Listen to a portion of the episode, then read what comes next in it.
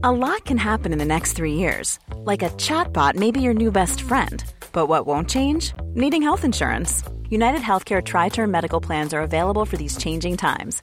Underwritten by Golden Rule Insurance Company, they offer budget friendly, flexible coverage for people who are in between jobs or missed open enrollment. The plans last nearly three years in some states, with access to a nationwide network of doctors and hospitals. So, for whatever tomorrow brings, United Healthcare Tri Term Medical Plans may be for you. Learn more at uh1.com.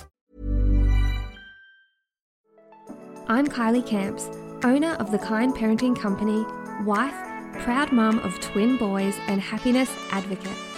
This podcast is a place for women who want more from life. It's your time to cultivate more self care, compassion, happiness, love, and confidence.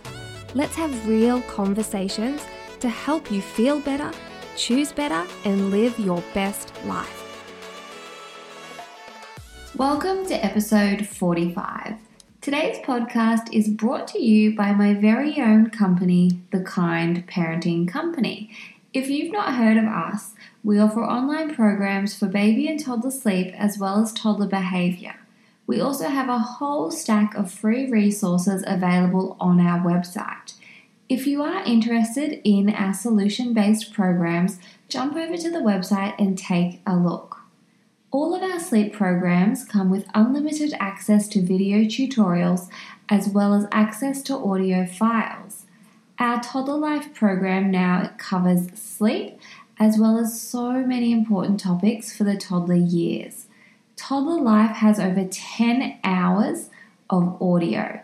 So if you love podcasts and you're excited to learn more evidence based, kind parenting techniques, definitely check out the Toddler Life program. Today's episode, I'm going to be speaking with you about yelling. I'm going to be taking some of the content from the Toddler Life program and sharing that with you here today. On Instagram stories this week, I spoke very briefly about yelling, and I had such a big response from those parents who follow along wanting to know more. Yelling is one of those things that can become a habit. It can become a default setting when our kids aren't listening to us. And don't get me wrong, I am not perfect when it comes to not yelling. I have my moments as well. But it is important as parents that we understand the effects that yelling can have on developing minds.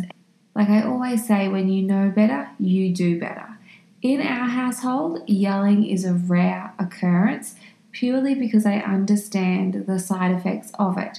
That doesn't mean, like I said, that I get it 100% right all the time.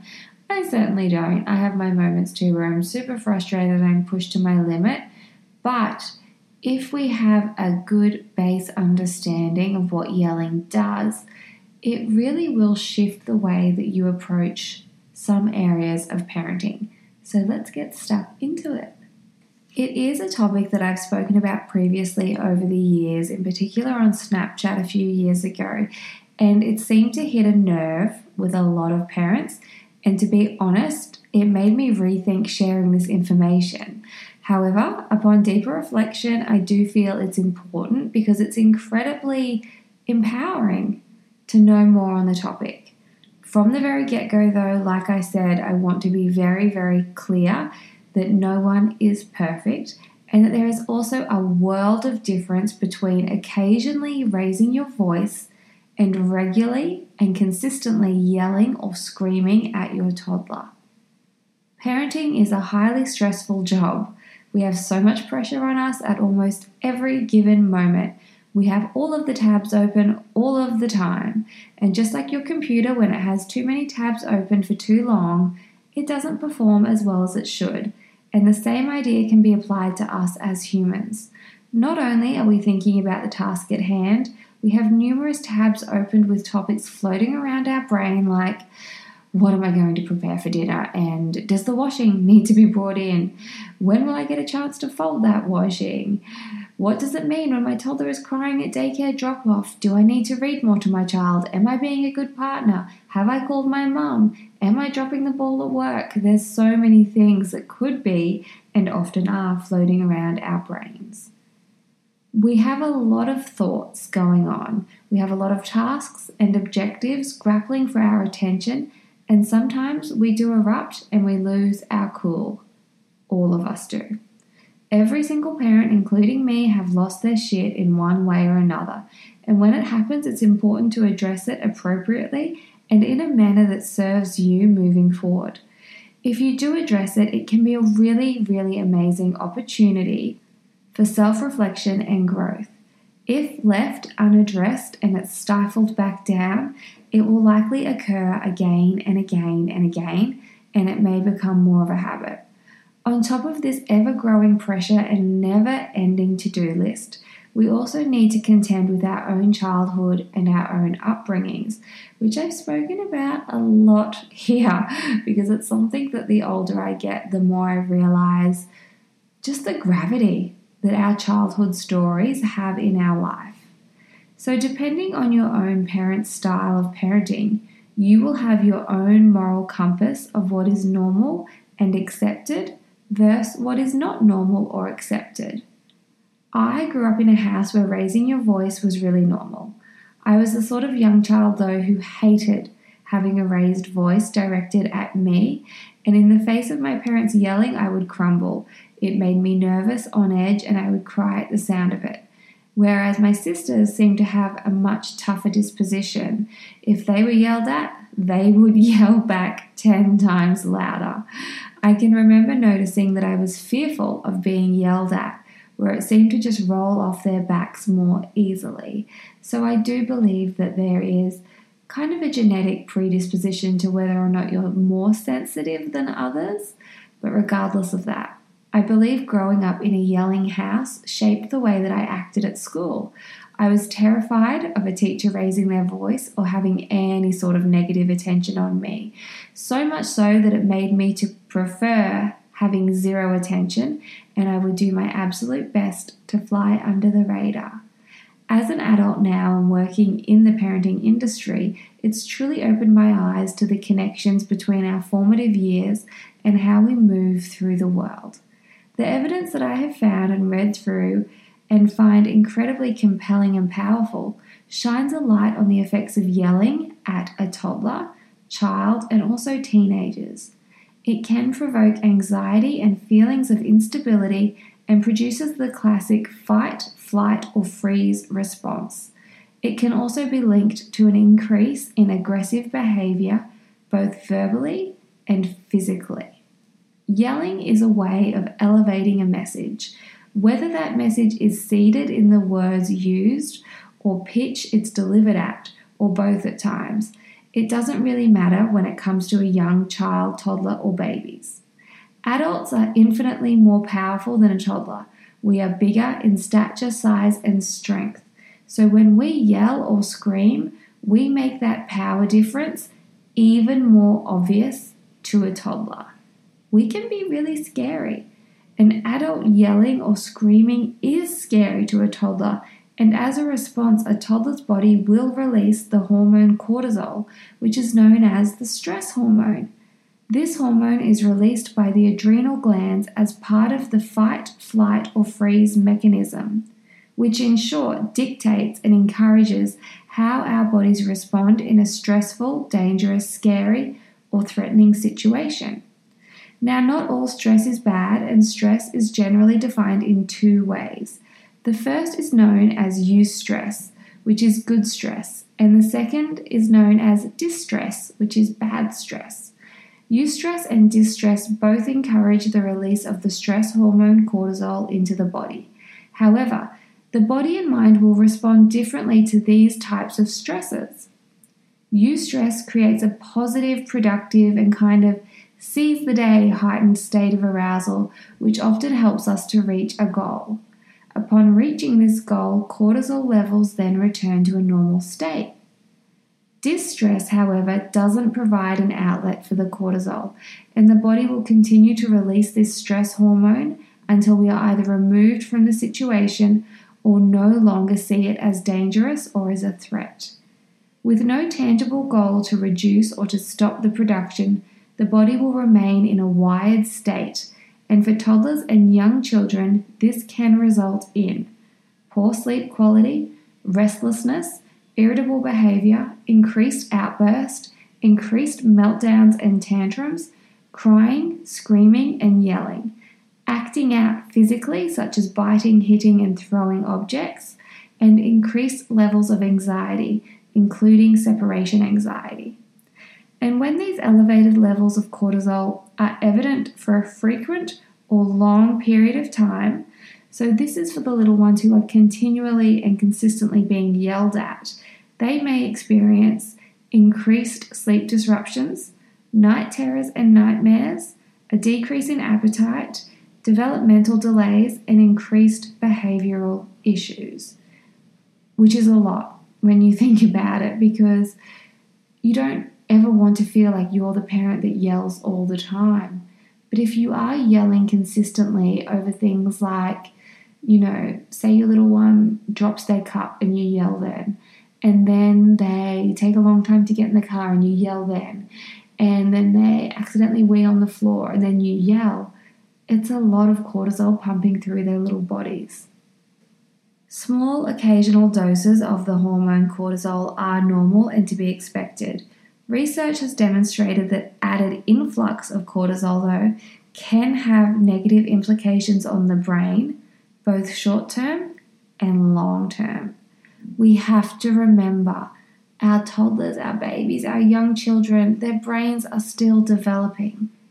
Current research suggests that elevated cortisol levels also interfere with learning and memory, can lower immune functions, lower bone density, increase weight gain, elevate blood pressure, increase cholesterol, increase risk of heart disease, and lower life expectancy. So that's obviously the very extreme end of having elevated cortisol levels.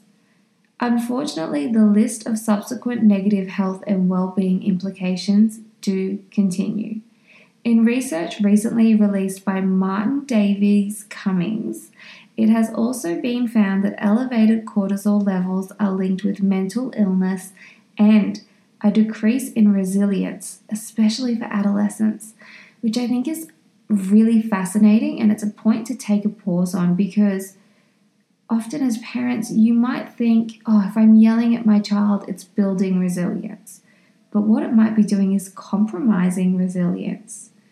So we know that elevated cortisol levels are are not good for our health and can have negative effects for both of us as parents and also for our toddlers and little ones. We can't completely avoid stresses, and as mentioned before, some stress is good and needed. However, we do need to be mindful of the added distress that we are placing on our toddlers and us as parents as well.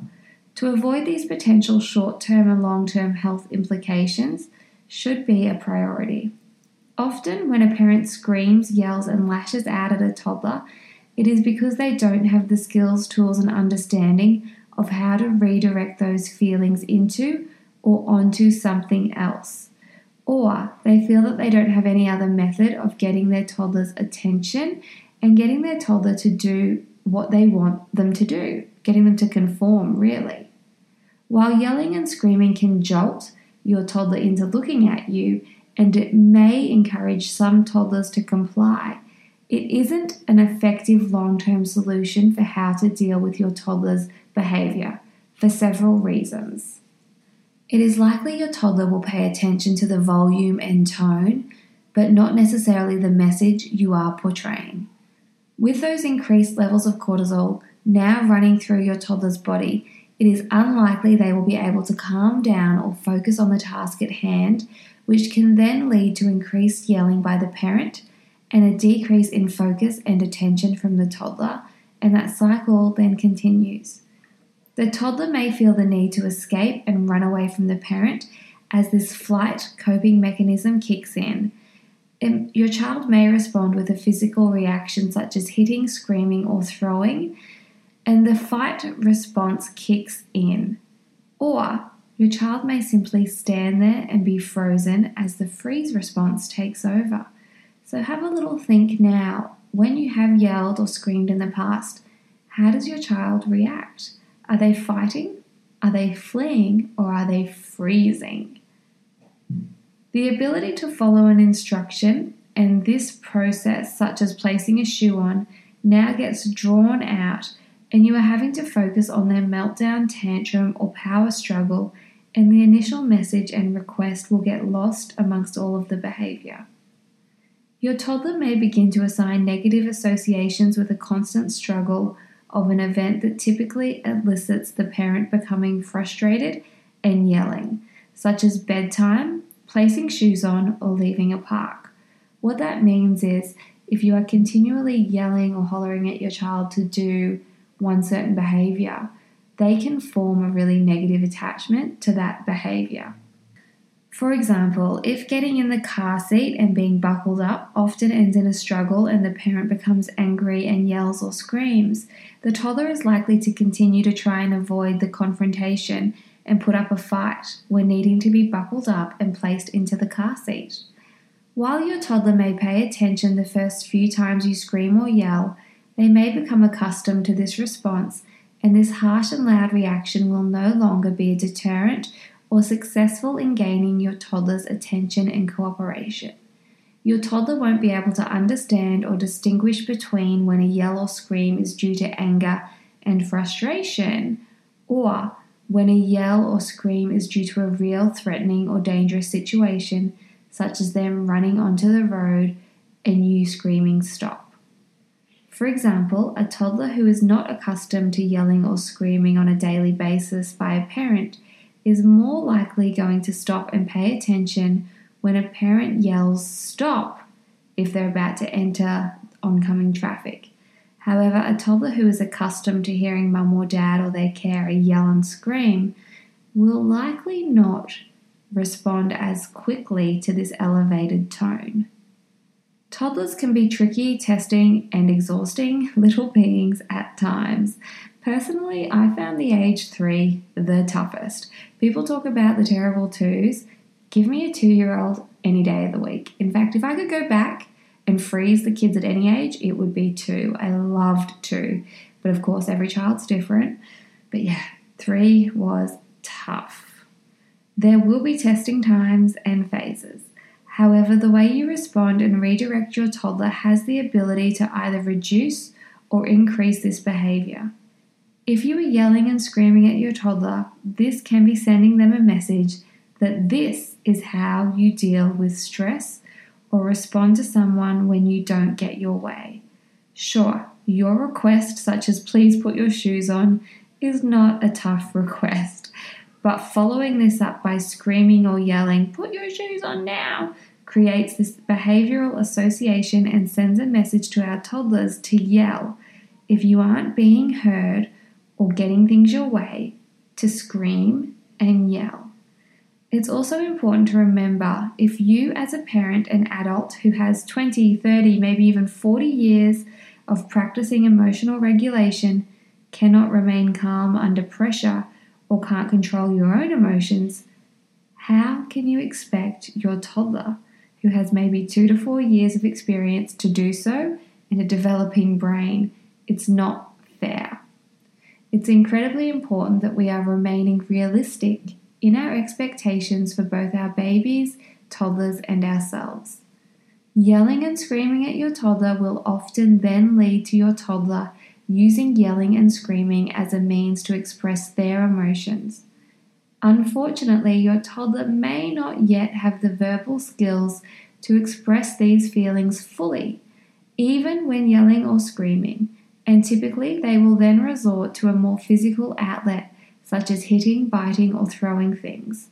While this behavior is very normal and age appropriate during the toddler years, if this behavior and association is left to simmer and strengthen, this will no doubt follow them throughout the rest of their childhood, adolescence, and even into adulthood. It is incredibly important and beneficial to begin to encourage positive pathways of dealing with these strong emotions now for your toddler, and the best way is to model them as a parent. Constantly screaming and yelling at a toddler only serves to release the pent up frustration and anger from the parent. And not only does this lead to a more unhappy toddler, it often leaves you as a parent feeling guilty, upset, and even distressed over the situation. There's nothing worse than going to bed at night feeling shit because you lost your shit at your kid. It's a horrible, horrible feeling. As mentioned previously, parenting and caring for toddlers is an incredibly high pressure job with little to no breaks and little to no praise. And there will be, of course, times where we lose our cool. But if you find yourself screaming and yelling at your toddler or children regularly, then we do need to start to care for you and put things into place to help you to feel more in control and better equipped to handle these challenges. Often, when I talk to parents and families who are finding themselves yelling and screaming often at their little ones, we discover that very rarely is the parent's intense reaction to do with the toddler's behavior. Of course, the toddler may be doing something frustrating that may trigger a reaction, but the snapping and harshness of the parent's reaction is often due to something underlying. And when we dig a little deeper, I typically find a parent who is either not sleeping well, not eating well, is dehydrated themselves, is taking no time to fill up their own self care cups, and perhaps is feeling undervalued, just to name a few. There could be a myriad of other reasons, such as relationship stress, workplace stress, you know, distress within the family unit. And finding healthy ways to deal with stress and stresses is incredibly beneficial. It is important that you, as a parent, are taking the time to see that you are worthy and deserving of some self love, self care, and time. There is little point in running yourself dry and keeping your own cup empty, as you simply cannot pour from an empty cup.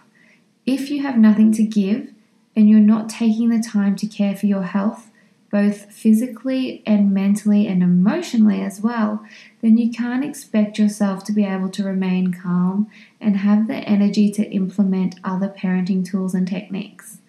I don't want you to think that you're a horrible parent for yelling or screaming at your toddler. I want you to see this reaction and response as a red flag and as a symptom. It's a calling to you that you need some love, understanding, and support as well. And it's freaking hard to give yourself that sometimes, particularly if you are feeling guilty about anything in life. You can feel like you're not worthy of taking the time to care for yourself, and you have to. A question that I do get a lot is what do I do when I lose my cool? Firstly, be really kind to yourself and sit with that feeling it can be uncomfortable to really feel the weight of losing your cool, but it is much better to own it fully so that you can process why and how you got to that point of losing your temper. You don't need to dwell on it or beat yourself up for a long period of time or carry it around like a heavy weight. Simply and analytically assess where you feel you could have handled things in a different way. This is a big unlock.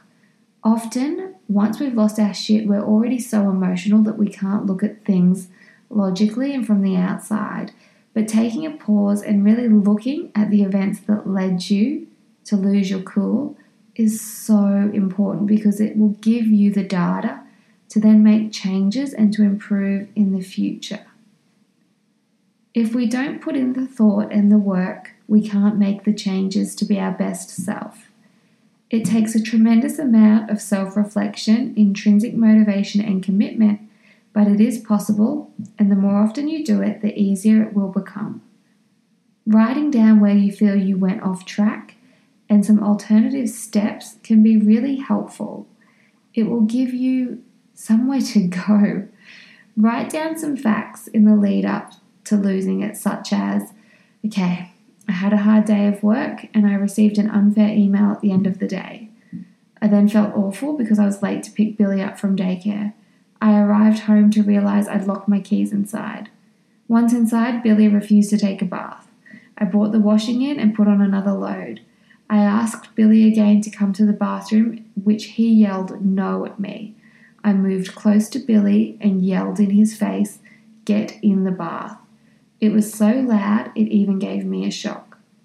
Billy went wide eyed and looked stunned before bursting into an emotional cry. I felt awful and so guilty, and now I'm having trouble sleeping.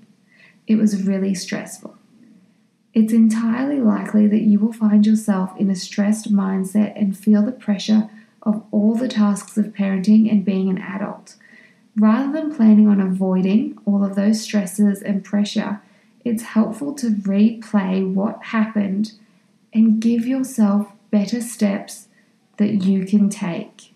For me personally, when I've done this in the past and I've reflected on what got me to the point of losing my cool, one of the things that I like to do myself when I've done this, when I've sat and reflected on moments where I've lost my cool, is I ask myself this question How would I have acted in a way that would make me feel proud?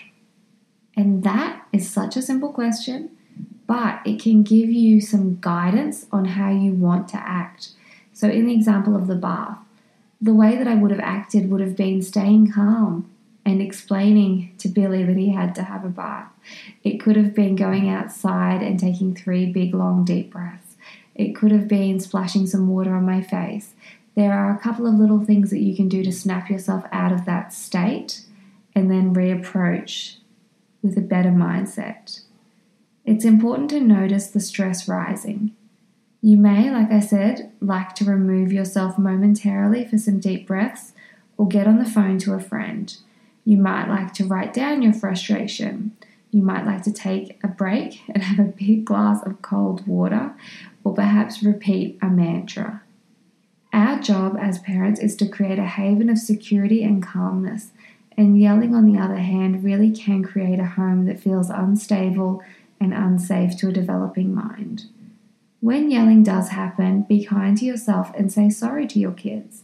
Many parents worry that by apologizing to their children when they do something wrong, that this may undermine their authority or maybe make them look silly. But it's such an amazing opportunity to show your kids that mistakes occur. And when you do something that you're not proud of, the best course of action is to acknowledge it, own it, apologize, and move on. Everyone makes mistakes, and it's okay to admit when you are wrong. Apologizing is an appropriate step to take when you make a mistake. It teaches and encourages empathy and sympathy, and it really teaches your child to own their emotion, behavior, and responses. It's also giving them a chance to know that you can get a second chance if you don't get it right the first time. Ultimately, as parents, whether we like it or not, we are role models, and that can be a lot of pressure but if we are role modeling behavior that involves yelling and screaming and carrying on and verbally distressing ourselves and our children, then that is what our child will grow up to believe is a normal way to communicate. And we don't want to do that because we only yell and scream when we're not feeling great. We don't want that to be their normal. So when you are feeling tempted to yell, do one of those things that I suggested, whether it's phoning a friend, taking some deep breaths, running some cold water over your wrists, screaming into your pillow if you have to, phoning a friend, I think I mentioned that. Find out what could be your own personal action plan, what could work for you, and practice it. Like I said, it's important to sit with those feelings of discomfort when you do yell it's important to understand the effect that we could be having on our kids and their development. There's another study that suggests that yelling is just as bad for our kids as physical punishment. So that's something to keep in mind as well. It's not easy to stay calm, but it is worth it when you can do it. And like I said, if you do lose your cool, take a moment, drop a knee, say to your kids, I'm really sorry. You know, recently I yelled, I lost my cool, and I said to the boys, I am so sorry. That was not about you. And I said it straight afterwards. So to them, that had nothing to do with you. Mummy had a really hard day at work, and mummy's worried about something at work, and that had nothing to do with you. And I gave them a cuddle, and they were fine. The sooner that you apologize, own it, and move on, the better. Lastly, if you think about situations in life that are really important. We often do drills, you know, so flight attendants will practice evacuating an aircraft. They will practice what it's like to ditch into the ocean and evacuate. Firefighters are continually upskilling and practicing different types of stressful rescues so that when the real deal happens, they know what the plan is. It's like that at daycare centres and your workplace. We have fire drills so that we know when that alarm sounds and shit's going south, we know how to get out and we know what to do. Parenting is a bit like that.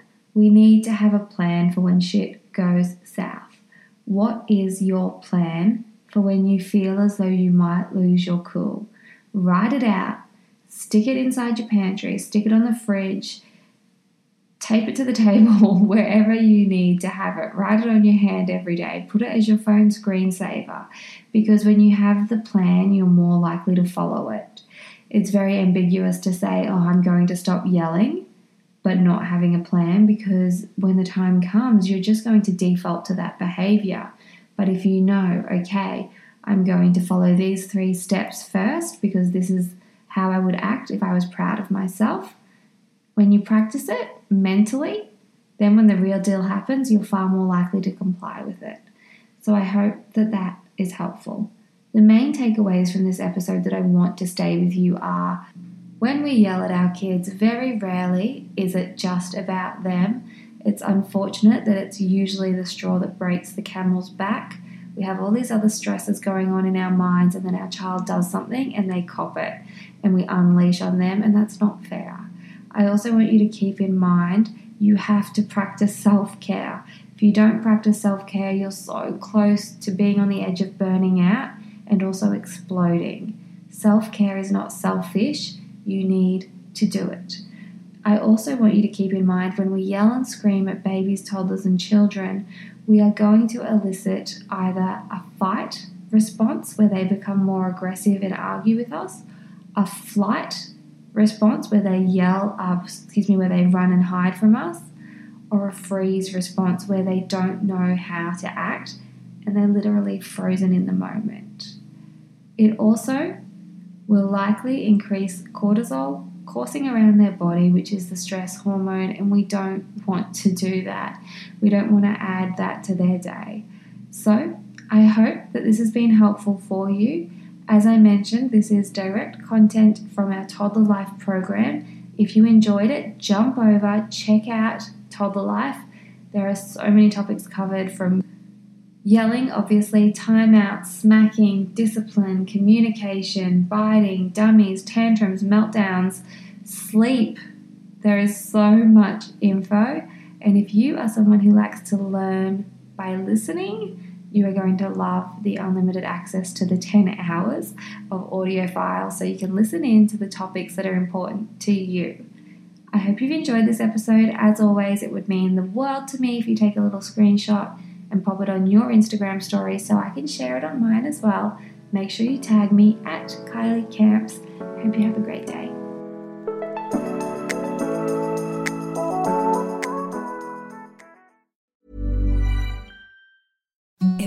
The softest sheets you've ever felt. Now imagine them getting even softer over time. That's what you'll feel with Boll and Branch's organic cotton sheets. In a recent customer survey, 96% replied that Boll and Branch sheets get softer with every wash. Start getting your best night's sleep in these sheets that get softer and softer for years to come. Try their sheets with a 30-night guarantee. Plus, get 15% off your first order at bollandbranch.com. Code BUTTERY. Exclusions apply. See site for details.